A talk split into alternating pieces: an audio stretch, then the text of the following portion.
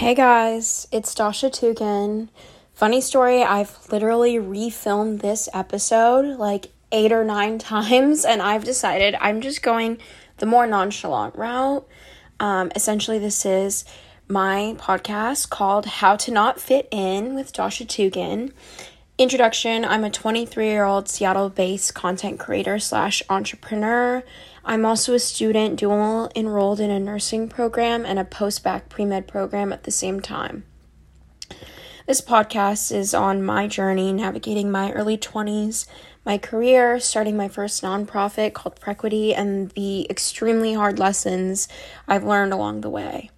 This first podcast, I wanted to start with taking a deep dive in the human body versus the human mind, how to balance taking care of both, which one I prioritize. So to start off, um, I started my nursing career in a lecture hall where my professor said something that shocked me to the core. Very basic idea, but I really didn't understand it until she was telling this to my face, but she said people ages eighteen to forty are the healthiest and in the best shape of their lives physically, but suffer the most mentally. I took a look at that and I was like, wow, if we take charge of our human mind, we can exponentially boost our health and age to the greatest extent possible, right? By far, the highest rates of mental disorder occur among young adults. Taking a look at me and my friends, carbon copies, we are all mentally suffering, but physically well. I think that oversimplifying human life to life stages is not what I want to do, so disclaimer, you can suffer mentally throughout any stage of life, and the way your life course goes will be completely different than mine. So I'm taking a dynamic and multifaceted view into what I think is more important, the human body or the human mind. To start off, I'm really good at taking care of my body. I'm sitting here drinking lemon water, um, and I always exercise, feed my body with healthy nutrition, um, obsessed with nootropics and adaptogens. Granted, I don't know how scientifically evidence-based backed up they are, but I do believe in the idea of what you put in your body is a direct reflection of how your health is going to go. So I take really good care of that. Um, I invest, go to Pilates, exercise, the whole nine yards, right? But I don't do anything to take care of my human mind.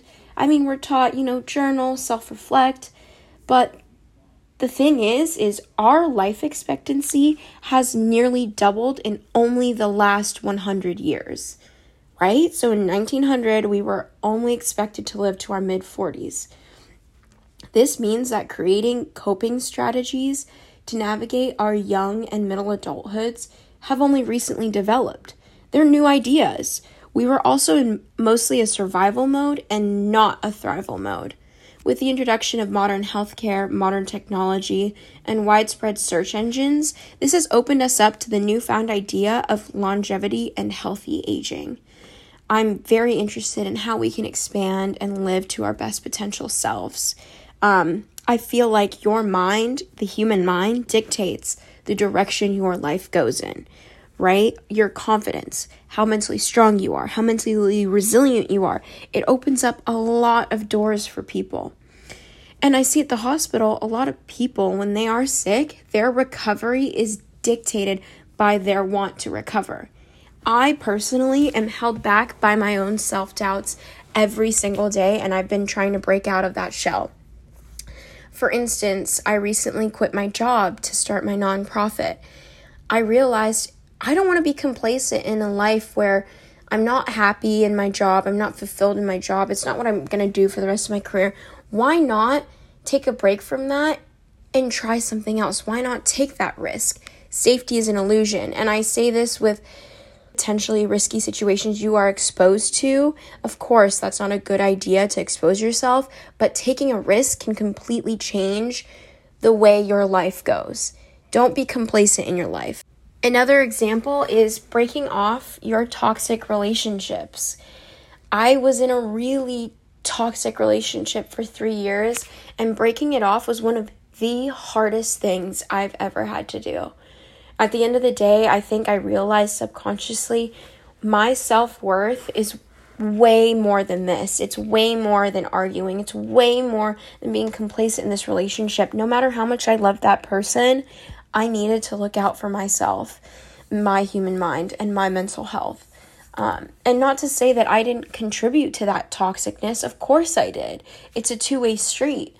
Um, I feel like navigating relationships, you're in an unhappy marriage. Are you complacent to stay in that unhappy marriage for the rest of your life? Being able to define a healthy human mind can also contribute to the success of your marriage, of your relationship. I saw this quote and it said ninety percent of marriages, of relationships that start before you're thirty end. Well, of course, we need to realize how we navigate relationships is a direct reflection of our mental health and our human mind. A lot of people who cheat, who are considered cheaters, it's a self-reflection of the insecurity within themselves. It doesn't mean that they're this horrible, awful person, and of course the pain they inflict on others, they'll directly have to answer for that.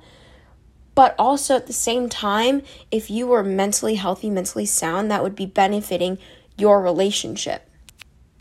Another way that we can take a look at this is navigating changes in family structure. People are getting kid, having children, taking care of their mom and dad, dealing with unemployment. Those family structure changes, those lifestyle changes, all contribute to your healthy aging. And it's all about getting your mind right. You know that saying, get your money up, not your funny up? Get your mind right, not your funny right, you know? Cultivate an awareness of your personal risk factors for mental illness and modify those risk factors that can be changed. Like I said, don't seek approval from other people. How do you break out of that? Well, you have to be selfishly yourself. Quit that job that you hate. Put yourself out there more. Put yourself in those risky, dangerous situations and understand that you might be able to change your life course. So I feel like in our society, we lack the ability to have health promotion behaviors. And what I mean by that is it's not openly talked about how to take care of your mental health issues, how to put yourself first, how to have those difficult conversations with your friends. How do you cope with the difficult stressors of life? The first way I take care of my human mind and my coping strategies is something very simple that I've been taught since I was a child. Be positive. Whenever something difficult happens in my life, instead of overreacting to that and coping the wrong way, I think, how can I reframe this to benefit myself? Stay more in your head when people are screaming or yelling at you. Instead of doing the same, stay more in your head. No one should be able to make you feel a certain type of way. You personally choose to react that way. So take control of your reactions. Take control of your coping strategies. Really think, what am I doing and how is this benefiting me? Something that I think a lot and is something that really affects the way I go about my career is I think, you know, if I won the lottery today, would I be doing the job that I'm doing? For me personally, that answer at that time was no, I wouldn't. So pretend like you've won the lottery and take the risks necessary to get the life that you want. So I want to switch gears and talk about something that is really prevalent in my life and my friends' lives, and it's manifestation. Really, how do I envision my life? What do I envision for myself? Well, I see a successful woman who has a thriving career with a loving family, who has kids and a loving marriage, and how do I manifest that for myself? There is a huge power around manifestation and mindfulness, and you can do this by reading books from authors that you love that have the life that you want, by surrounding yourself with content, with people who have the lives that you want. Take proactive steps towards whatever it is that you desire. That will turn your dreams into a rela- reality.